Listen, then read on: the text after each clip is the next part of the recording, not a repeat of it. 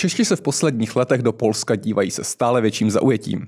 Náš severní soused se stává pravidelným cílem pro nákupy i dovolené, Češi si v Polsku pochvalují novou a fungující infrastrukturu a země od covidu roste nejsilnějším ekonomickým tempem v regionu. Na druhé straně však Češi zdvihají obočí nad napjatými vztahy Polska s Bruselem anebo nad nedávným omezením potratů. Jaká je atmosféra v dnešním Polsku před klíčovými říjnovými parlamentními volbami?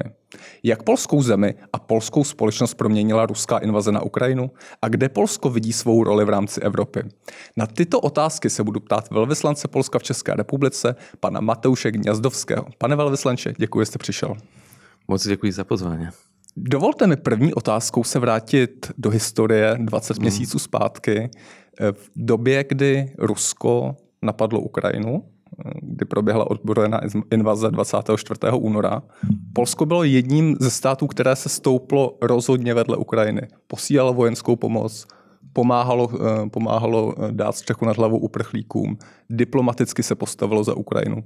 Ta reakce řady západních zemí byla o dost rozpačitější než Polska. Čím byl, čím byl způsobený ten rozhodný polský, polský postoj? Ja si myslím, že to bolo dané tým, že sme bližšie. Bližšie vojny, ktorá vypukla blízko našich hraníc. Zároveň aj tým, že sme tu skúsenosť s Ukrajincami mali v Polsku už dlhodobo aj s, ním, s ich prítomnosťou na našom trhu práce. My sme sa vlastne už učili spolupracovať a dokonca aj žiť spolu ešte dlho pred tou inváziou, pred, pred e, inváziou, ktorá viacerých prekvapila. Prekvapila, či nás prekvapila doma otázka o pomoci, za, ktorú, s ktorou polská spoločnosť, Poliaci uvítali tú vlnu utečencov a po politickej stránke naša vehementná podpora na prepadnutej Ukrajine ja si myslím, že v obidvoch prípadoch sme mohli to čakať. Hmm. Je pravda, že viacerí nečakali plnú škalovú inváziu, tak brutálne pošľapanie všetkých noriem a dohôd, akého sa pripustila hmm. Ruská federácia voči Ukrajine. Ale v otázke tej prvej reakcie sme boli až na jedno s českou spoločnosťou a vlastne v obidvoch tých dimenziách, či tak, tak tej humanitárnej pomoci, ako aj vojenskej. Hm. Mám pocit, že Polsko a Česká republika od prvých hodín hm. invázie vystupovali veľmi e, podobným spôsobom, spoločne. Česko trošku viac vzdialené, ale veľmi rýchlo sa ukázalo, že sa stalo tou dočasne cieľovou krajinou pre tisíce Ukrajincov.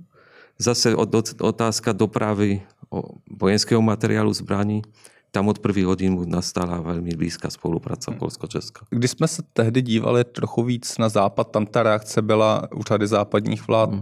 rozpačitější, pomalejší. Máte za to, že ten silný rozhodný postoj Polska a České republiky a dalších východních zemích pomáhal sformovat rychlejší alianci, pomáhal přesvědčit ty západní hmm. vlády, aby také přeložili ruku díl?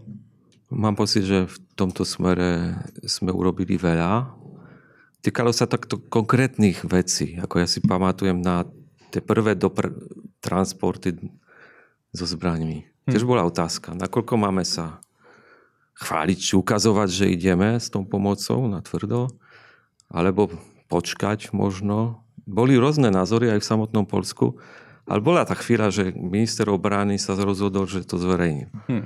To bol jeden z takých kročkov. Ale potom mali sme dôležitú vec. Hm spoločnú navštevu premiérov e, v polke marca, krátko, a to bolo veľmi krátko po tom, čo Ukrajina odolala ten prvý útok. A v tomto čase to, tá rozhodnutie, že premiéry Polska Česka, e, ešte vtedy tiež Slovinska sa tam e, ukázali a priamo v Kieve vyjadrili podporu ukrajinským elitám a ukrajinskému vedeniu, ktoré sa nerozhodlo na, na evakuáciu, ale zostalo. Tak to bolo veľmi dôležité podľa mňa pre hm. formulovanie tej širšej koalície pre presvedčovanie našich západných partnerov. To bola tá slavná veta, nepotřebujú odvoz, ale zbranie prezidenta Zelenského. A, a my sme, my, naši, naši lídry to ukázali tam priamo. Hmm. Potom už, ako vieme, navštevy boli jedna za druhou, ale to už bolo v iných podmienkach. V čase, kdy naši lídry tam boli, nebola jedno, hmm. situácia bezpečnostná bola veľmi ešte napätá. A potom tie, ale aj ďalší naši regionálni partnery, ako pobaltské štáty, ktoré od začiatku prichádzali s veľkou ako na ich podmienky aj o, o pomocou v otázkach zbranie, tak zároveň aj prijímanie utečencov a tak ďalej. No tu vznikla, vznikla koali- svojím spôsobom taká koalícia krajín v strednej a hm. východnej hmm. Európe, ktoré hovorili jedným, jedným hlasom a presvedčovali západných partnerov a s časom, s časom sa to darilo a myslím si, že tie hmm. gesta mali tiež svoj význam. A v tých gestách Polsko a Česko bolo za jedno. Pane velvyslanče, jaký je v současnosti vztah mezi Ukrajinou a Polskem? Protože um, v médiích, ve sdělovacích prostředcích vidíme diplomatické hmm. přestřelky na nejvyšších úrovních, týkající se z jedné strany obilí, z druhé strany eh, polský, polský premiér Duda zmínil eh, otázku pokračování vojenské pomoci. Eh, jaký je ten současný stav a jaký je výhled? Pomozte trochu se v hmm. tom zorientovat.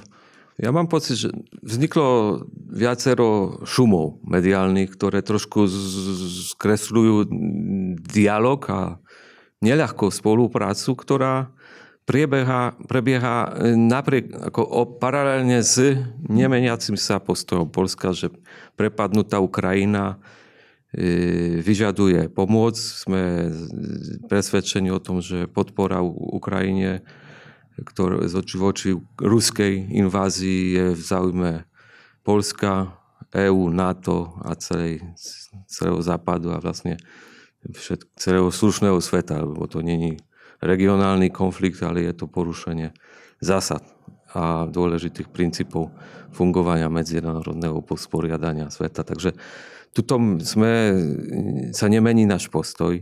Spomenutý výrok e, pána premiéra Moraveckého týkal sa konštatácie faktov. My sme e, posielali toľko zbraní na Ukrajinu, že vlastne z týchto skladov polských ozbrojených síl, ale aj zo výzbroje. E, sme vyzbrojili, dá sa povedať, že pan, pancierovú divíziu, letku, e, letku z letadiel a tak ďalej, vrtulníky, strašne veľa toho, to, tej zbranie a, a tejto pomoci konkrétnej sa dostalo na Ukrajinu. A sme sa dostali fakticky do fáze, že čo sme mali a čo sme mohli, sme ponúkli.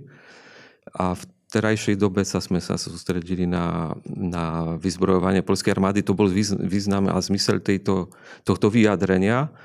A paralelne s tým, samozrejme, Polsko sa plne angažuje v pomoci v zmysle hubu ako predovšetkým polským územím ide na Ukrajinu celá pomoc. Vrátanie tej najdôležitejšej v tejto dobe, že vojenské, muničné a tak ďalej, tu sa nič nemení. Uh-huh.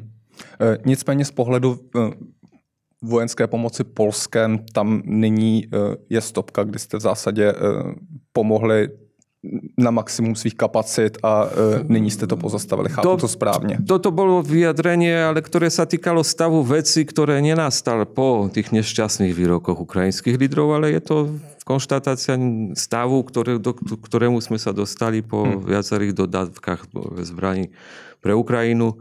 Ale tá pok- vojenská spolupráca pokračuje. Sú aj, týka sa, jedna stránka veci sú dary a tam sme urobili maximum. Druhá stránka veci je aj tá vojenská spolupráca v oblasti priemyslu, hm. kde pre obidve strany úspešná spolupráca pokračuje. Takže v tomto smere ja si myslím, že trošku ten e, šum, ktorý vznikol po vyjadreniach a hlavne potom po týchto nešťastných výrokoch ukrajinských predstaviteľov, po spore, ktorý vlastne týka sa tých komodít ako vývozu obilia. Mm, ten dialog pokračuje. Ako v tomto smere my sme tiež ako za jedno s celou Európou, že, že treba dostať obilie tam, kam patrí. Že ukrajinské obilie má prúdiť do krajín, do Afriky, na Blízky východ, tam, kde, kde je potrebné. Aj z hľadiska toho, že pre situáciu bezpečnostnú v týchto oblastiach dôležité je udržianie hmm. dodávok. A to obilie, tie výrobky nemajú čo hľadať na európskom e, trhu aj preto, že, že práve majú budovať kam, kde som spomenul. Ale spôsobí nekontrolované dodávky, otvorenie, nekontrolovaným spôsobom otvorenie polského, ale nielen polského trhu, hmm. spôsobí obrovské problémy polským polnohospodárom.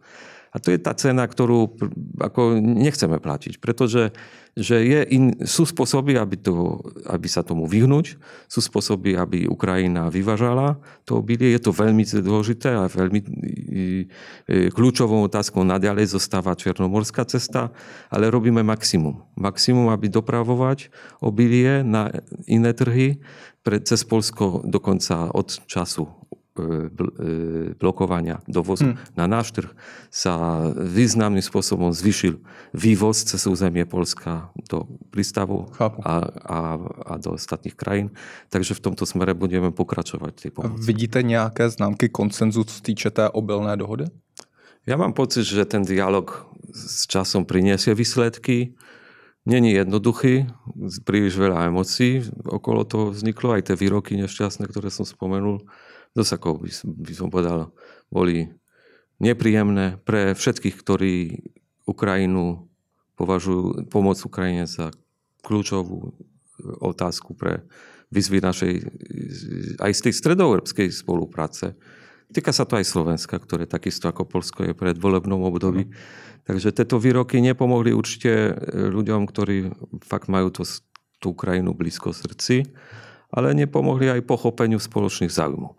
Ale ideme ďalej. E, viacerí naši zastupcovia, ale aj ukrajinskí sa vyjadrujú v zmysle toho, že dohoda je potrebná, trvá dialog týkajúci sa práve e, efektívnej zefektívnenia vývozu, zabranenia tomu, aby sa, e, aby sa polnohospodári Polsku na Slovensku, ale aj Maďarsko či v Rumúnsku dostali do, nepri, do, do situácií, ktorá zkomplikuje našu pomoc Ukrajině. Chápu. E, když se trošku stočíme tematicky pohledem směrem na Rusko, pomozte mi mhm. vystihnout současný pohled Polska právě na Rusko. E, jak se na tuto zemi dívají Poláci a jak se na ní dívají polští politici. Dovedete si představit, nebo jak si dovedete představit její nějaké postupné, zpětné, poválečné zařazování možná do, do nějakého dialogu diplomatického? Mm-hmm. Je to ťažká otázka, pretože na, na jednej strane ťažká, pretože ťažko zatiaľ predvídať vývoj situácií v Moskve. Skôr máme pesimistické scenáre, čo sa týka ako možnosti transformovať ruskú spoločnosť smerom k tak usporiadaní, ktoré by viac konvenovalo našemu pochopeniu spolužiť. Západnímu paradigmatu. Áno. A máme, sme konfrontovaní s veľmi s radikálnym revizionizmom. V tom takom najklasickejšom zmysle slova revizionizmom územnom, obnovení imperialistických snah Ukrajin, e, Ruska, čo sa prejavuje dneska, dneska v, vo vzťahu Ukrajine. Ale predzvesť to, toho sme už videli vo vzťahu k Gruzínsku. Aj vtedy polskí lídry sa vyjadrovali veľmi jednoznačným spôsobom, videli v tom určitý, určitú tendenciu. Určitú tendenciu, ktorá môže potom pokračovať práve vo, smere, vo vzťahu k Ukrajine sme veľmi blízko ako Polsko k týmto e, udalostiam.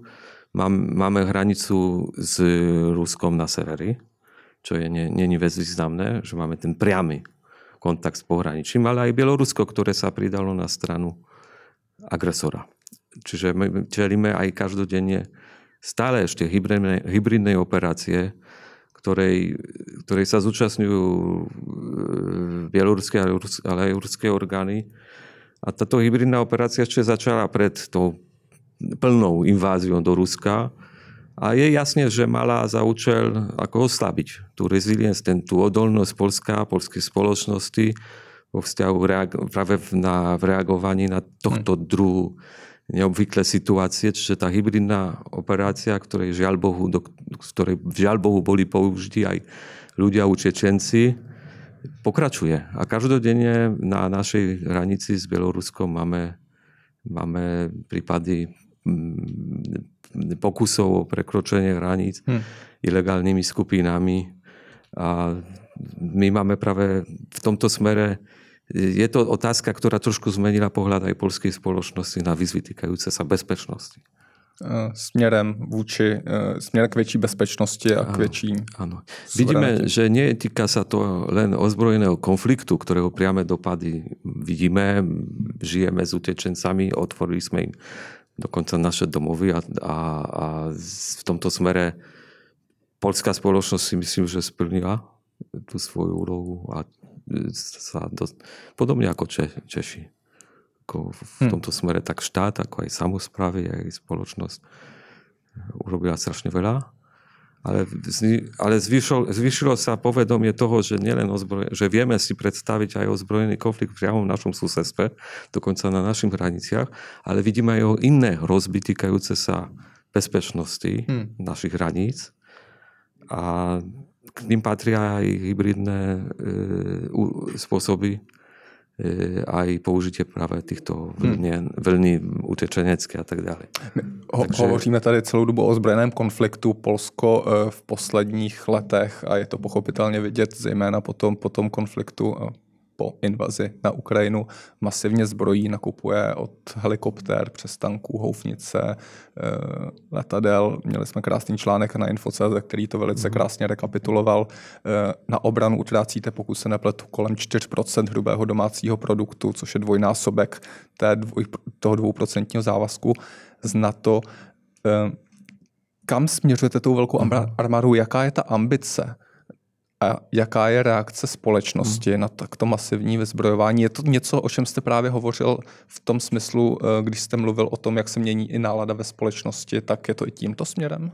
Já mám pocit, že v tomto smere polské politické elity vždy mali trošku väčší, väčšiu, pohod, väčšiu ako väčší pokoj v tomto zmysle, že výdavky na armádu dlho, dlho, dlhodobo E, tiež ne, neuspok... Dlhodobo neboli aj na úrovni, ktorá by bola uspokojivá, čo sa týka aj reálí a viziev. Vidíme to dneska, kde sa porovnáva niektoré strategické plány, e, ktoré vyplývali z toho, že stav armády nebol dostatočne silný. Dneska sa to analýzuje spätne a vidíme, že tiež boli roky, kde tá armáda bola poddimenzovaná a hm. nedostatočne vyzbrojovaná proste viaceré vlády sa nedostatočne venovali e, tejto oblasti obrannej. Ale vždy tá, tá, v spoločnosti bolo presvedčenie, že do armády treba investovať, že pre, pre bezpečnosti máme za spojenecké záruky, máme samozrejme z, spojencov, máme NATO, ktoré je kľúčové pre, naše, pre našu bezpečnosť, ale aj hlavne bilaterálnu spoluprácu so Spojenými štátmi. Ale to všetko bez vlastných síl, aj bez vlastných investícií do obrany, aj bez silnej armády bude oveľa menej efektívne. Čiže ne, neexistuje v Polsku pol, väčšia ako významnejšia politická sila, ktorá by spochybňovala potrebu hmm. vyzbrojovať Polsku, Polsko, dokonca vyzbrojovať nad priemer spojenec, spojeneckých záväzkov a pretože sme pre, predsa bližšie krajine, ktorá je stále sa nevyspytateľná k impériu, ktoré, ako som spomínal, realizuje svoje revizionistické ciele. Takže v tomto smere mám pocit, že v tej polskej spoločnosti je dosť veľké, veľký, sú, dosť veľký súhlas hm. s tým, že treba zvyšovať na výdavky aj do, týchto, do tej úrovni, ktorú, ktorú ste spomenuli. E...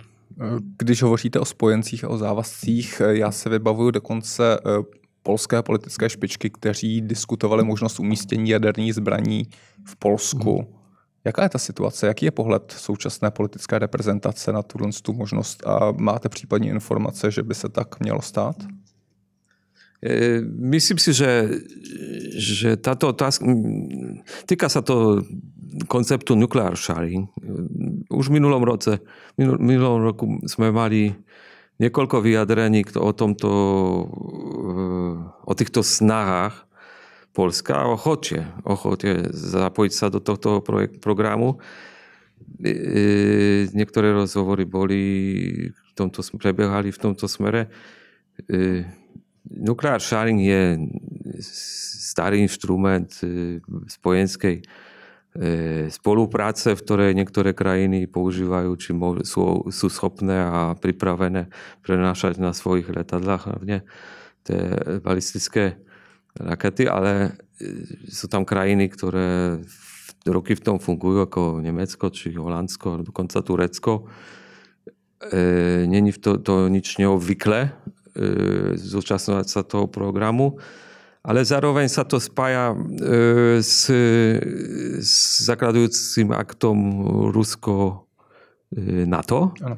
kde sa spomína o nepremiestňovaní e, nukleárnych zbraní smerom k novším členom aliancie. A z polského hľadiska uvažovanie o aliancii, o, o, kraj, o krajinách rôznych tried je nepripustné. Považujeme to čo, Ukrajin, čo Rusko učinilo vo vzťahu k svojim susedom, sa pošľapane e, aj základných e, aktov dialogu s NATO, s NATO a v tomto smere v Polsku preváža myšlenie, že nemôžeme si dovoliť na triedenie členov NATO prvej a druhej hmm. kategórie. Proste nukleár shine je, je e, otázka, o ktorej môžeme otvoreným spôsobom diskutovať. A je to reálna teda možnosť, že by v Polsku byly v rámci tohoto programu umístěny, umístěny jaderné zbraně? No, na dnes nie je to otázka, o ktorej by sa verejne hovorilo, ale z polského hľadiska nemáme pocit, aby, aby bolo to tabu, o ktorom by sa nedalo hmm. hovoriť. Chápu. Když se zaměříme nebo podíváme z východu na západ, jaký je nyní vztah, eh, vztah Varšavy a Bruselu, který bývá často mm-hmm. velice napjatý, eh, jsou tam kontroverze, jsou tam zadržované výplaty dotací. Eh, Evropská komise, Evropská komise pravidelně kritizuje Polsko, naposledy to byl Lex Task, předtím to byly otázky o nezávislosti justice, případně nějaké další problematické věci. Jaká je dynamika mm-hmm. toho vztahu a vidíte, vidíte její případné postupné uklidňování? Ja si myslím, že to uklidňovanie už prišlo že realita, s ktorou sme boli konfrontovaní aj po tej, tej škalovej invázii a angažovanosť Polska v otázkach kľúčových z hľadiska bezpečnosti Európy a aj celej, celého európskeho projektu do pozadia, ako posudnula niektoré problémy, ktoré sa týkajú trošku aj iných pohľadov na, na fungovanie niektorých oblastí tak spoločenského života, ale aj usporiadania e, v Polsku. Mám pocit, že sme v období, kde e, už niektoré veci sa dostali do takého patričného štádia a tá škála víziev, ktorá bola podľa mňa trošku pre, pre, prehnanie interpretovaná ako nejaký spor Polska z Bruselu či z EÚ sa dostalo do také viac, viac realistickej uh-huh. roviny. Uh-huh. E, takže když jsem dříve zaslýchával některé uh-huh. okrajové hlasy, které hovořily o nějaké možnosti polského exitu z Evropské unie, není to něco, o čem by se běžně mluvilo v polské politice nebo v polské nie, diplomatice? Nie, nie, vôbec nie.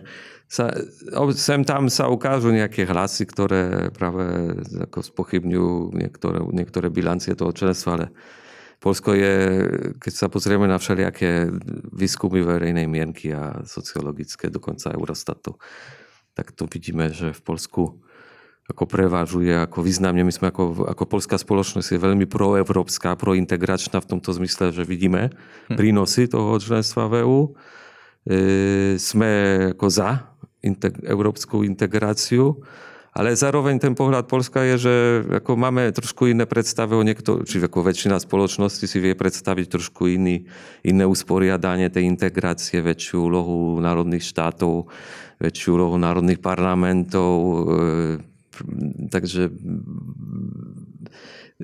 princíp subsidiarity sa vyzvihuje oveľa viac ako v tých rozhovoroch v niektorých západných krajinách. Je to trošku iný dialog aj v Európe, ale ten prúd myslenia o tom, že mali by sme byť mimo, alebo dokonca vystúpiť tu spomenutý, podľa mňa to je margines. Kde se vidí Polsko v rámci Evropy, co se týče nějakého budoucího uspořádání z pohledu eh, je vidět v posledních letech, pochopitelně v kontextu, v kontextu invaze, jak jste zmínil, určité posunutí centra eh, od toho tandemu Německo-Francie a větší pohled na východ, kde Polsko je pochopitelně největší stát. My sa už pripravujeme postupne na predsedníctvo v, Európs- v Rade EÚ a celkom zaujímavý je, po, je aj skúsenosť českého predsedníctva z tohto pohľadu, ktoré bolo vo veľmi ako zložitom čase, prišlo v čase práve tej invázii vojny, energetických víziev a tak ďalej, takže kvantum tých českých skúseností pre nás bude tiež zaujímavé, aj tom blízkosťou, našou hmm. geografickou, politickou. Takže, ale, a tam už tie prvé náčrty týchto našich priorit sú formulované a boli zverejnené. A tam, tam sa dostáva do centra pozornosti bezpečnosť. Pretože keď si uvedomíme výzvy týkajúce sa ruskej agresie, výzvy týkajúce sa narastajúceho problému migrácie, migr- nekontrolovanej migrácie, a tak vidíme, že nenáhodou Polsko sa zaviadrilo za to, aby ako rázným spôsobom počas svojho predsedníctva nastoliť otázku spolupráce cez transatlantickej. Mm-hmm.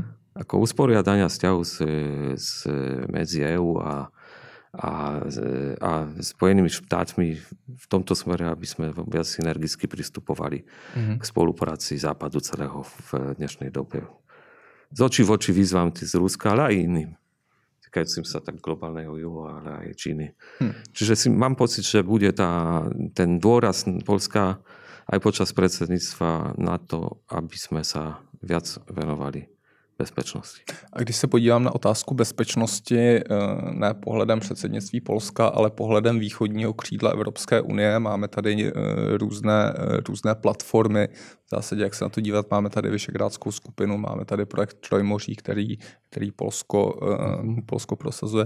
Jaký je váš pohled na to, jak lépe zabezpečit nebo jak lépe čelit hrozbám z Ruska, případně z dalších států právě na tom východním křídle? Mm-hmm. A separátní otázka potom míří na případnou budoucnost Vyšegrádu a na určitou nekonzistentnost členů a teď mířím uh, hlavně na Maďarsko vůči, mm-hmm. vůči právě vůči agresorovi z Ruska. No, podľa mňa tie spomenuté formáty, čiže Trojmorie, ale je tam aj tá bukareštská deviatka, začneme od tých širších, oni sú myslené viac menej ako ako doplňujúce a optimalizujúce polohu Polska, ale aj z širšieho regiónu Strednej Európy v tých existujúcich najdôležitejších integračných zoskupeniach. Čiže pri tom Trojmorí máme pokus o regionálne posilnenie kohézia konvergencie k západu, aby sa viac venovala Európa prepojeniam sever-juh v našom priestore. Máme strašne veľa ešte túto na, vo vzťahu k infraštruktúre, e, digitálnym otázkam a energetike. Čiže to sú také sektorové oblasti, kde, ktoré dostali tú, dostali tú značku regionálneho zoskupenia pre posilňovanie cieľov kohezie EÚ v priestore strednej a východnej Európy a o tom je Trojmorie, ktoré sa orientuje na ktoré, ktoré, do, ktoré, ktorého sa zúčastňujú krajiny EÚ, vrátane Grécka, najnovší člen, ale je to aj zároveň zoskupenie otvorené na pomoc našim východným susedom, ktorí hm. sa hlasia k európskej integrácie, k prozápadnému smerovaniu Ukrajina, Moldavsko. B9 zase je podobným spôsobom myslená ako posilnenie regionálnej súdržnosti východného krídla NATO vo vzťahu k ostatným spojencom a je to aj o dialogu Polska a Rumunska, o, trošku aj o posilnení spolupráce pohľadov baltského e, baltskej oblasti v rámci bezpečnostných debát, hm. aj tej černomorskej, takže plní svoju úlohu v rámci posilňovania práve tak. súdržnosti NATO. A Vyšehrad. A Vyšehrad. A vyše, s Vyšehradom máme jasne, že v, v poslednej dobe dosť významný problém, pretože niektoré pohľady z hlavne Maďarska na konflikt na, na Ukrajine, na ruskú agresiu sa významným spôsobom rozišli s polským pohľadom, ale, tak, tak, ale aj českým či, či slovenským, je to pravda. Na druhej strane sa ukazuje tá platforma a máme pocit, že bude ešte užitočná vo viacerých oblastiach, týkajúcich sa nielen čisto regionálnych záležitostí cezhraničných, kde aj ten Vyšehrad má svoju úlohu a ju celkom dobre plní aj v tej, povedzme, viac menej e, e, oblasti podporovania spolupráce občan, občan, občanov významným spôsobom sa tu angažuje Medzinárodný Vyšehradský fond týmto aktivitám, ale vidíme aj určitú úlohu tej, toho dialogu, posilneného dialogu regionálneho v EÚ. A tohoto príkladom môže byť aj včerajšie stretnutie v znojme ministrov polnohospodárstva. Kde sme, kde sme zo, pripojili sa k ministrom aj minister ukrajinský, kde sa riešili otázky, kde sme trošku sa líšime v pohľade na, na, na celú záležitosť, ale kde Česko ako predsednícka krajina Vyšehradskej štvorky vedela využiť ten formát k tomu, aby ten dialog posunul trošku ďalej. Takže sme boli svedkami toho, že ten vyšehradský formát stále má svoju rolu. Má aj v tej sektorovej hmm. oblasti môže prinášať pozitíva tak pre región, ako aj pre EÚ pretože tie závery z toho stretnutia sú, by som povedal, ako hmm. práve v zmysle toho, aby sme hľadali riešenia európske. Má to význam aj pre deeskaláciu toho sporu, ktorý nie je v ničom zájme. Myslím teraz obily a spôsob, hmm. akým sa vyhnúť problémom. No a posilniť vývoz. Takže ja nemám pocit, že by ten, toto stretnutie a ten formát bol zbytočný.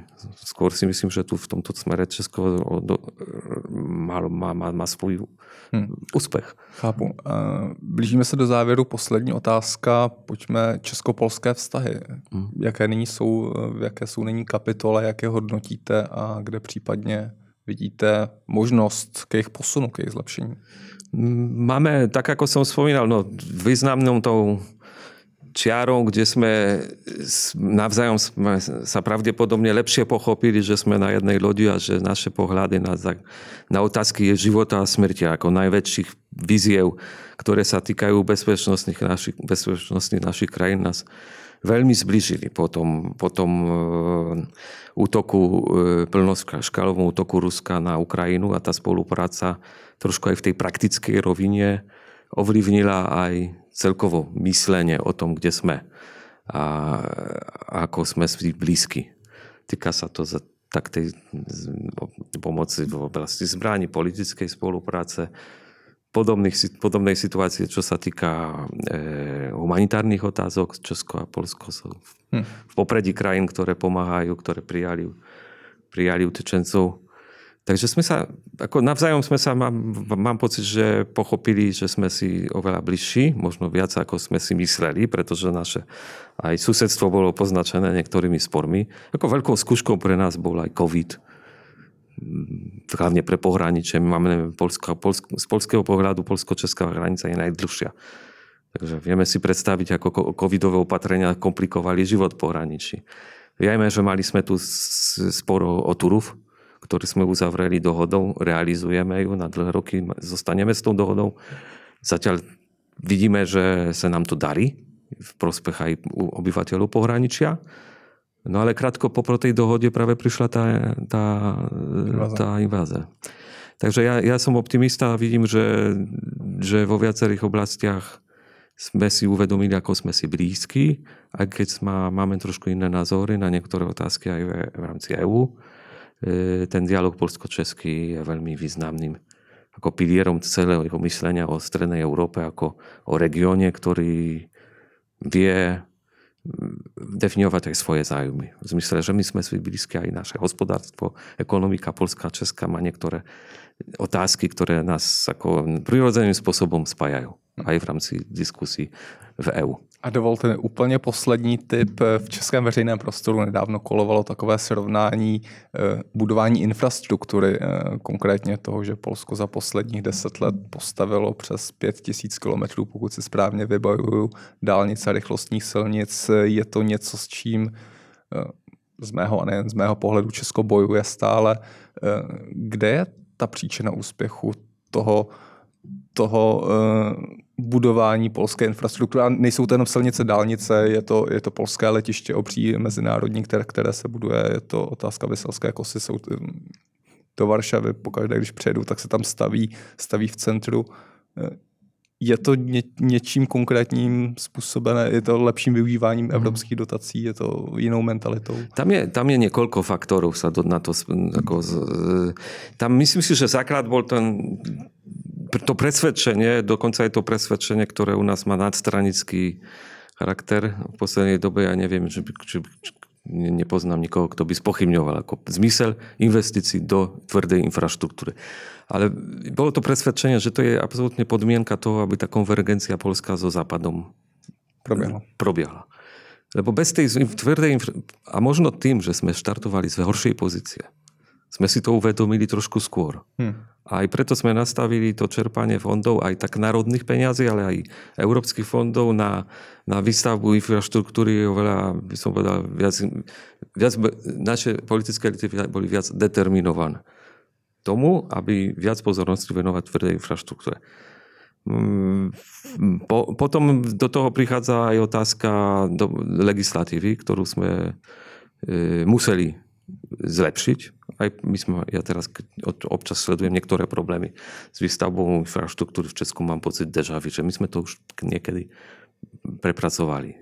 A podobné spôsoby blokovania investícií, spochybňovania hm. jednotlivých. Hmm. My sme zjednodušili predpisy, ten polský e, silničný zákon bol viackrát novelizovaný a v dnešnej dobe umožňuje jednoduchšie pripravenie investícií. Dokonca tiež polské spoločnosti a, e, a všetky spoločnosti ako firmy, ktoré sa podielali na tom veľkom investičnom bume, sa naučili tiež predvídať niektoré problémy dopredu e, aj e, pripravovať tie investície takým spôsobom, aby aj z toho environmentálneho hľadiska tá zaťaž bola čo najmenšia. Hej? Takže toto je, aj naučili sa aj, aj trošku realizovať tie stavby, tie investície v takým viac priateľskej atmosfére vo vzťahu k vodičovi a aj miestnemu E, miestnym obyvateľom. Čiže ten, ten súhlas spoločnosti na to, aby sa do tejto, do tejto infraštruktúry investovalo, je veľký. A zároveň je to aj nástroj posilnenia kohezie celej krajiny. My sme si uvedomili, že doprav, lepšia dopravná infraštruktúra môže byť aj tým nástrojom na zvyšovanie, na zlepšovanie ekonomickej situácie tých viac periférnych oblastí. Čiže tá posil, našu kohéziu na tej národnej úrovni sme vpísali v debaty o kohezii európskej a to sa nám podarilo. Chápu. E, pane Veloslanče, děkuji, že jste přišel, přišel do Infotox. E, děkuji, ať se vám daří. E, v České republice jste něco krátce přes rok na své misi, tak, tak ať zbytek vašeho mandátu je dobrý, přínosný pro obě země. Děkuji. Veľmi pekne ďakujem za pozvanie. Na slanu.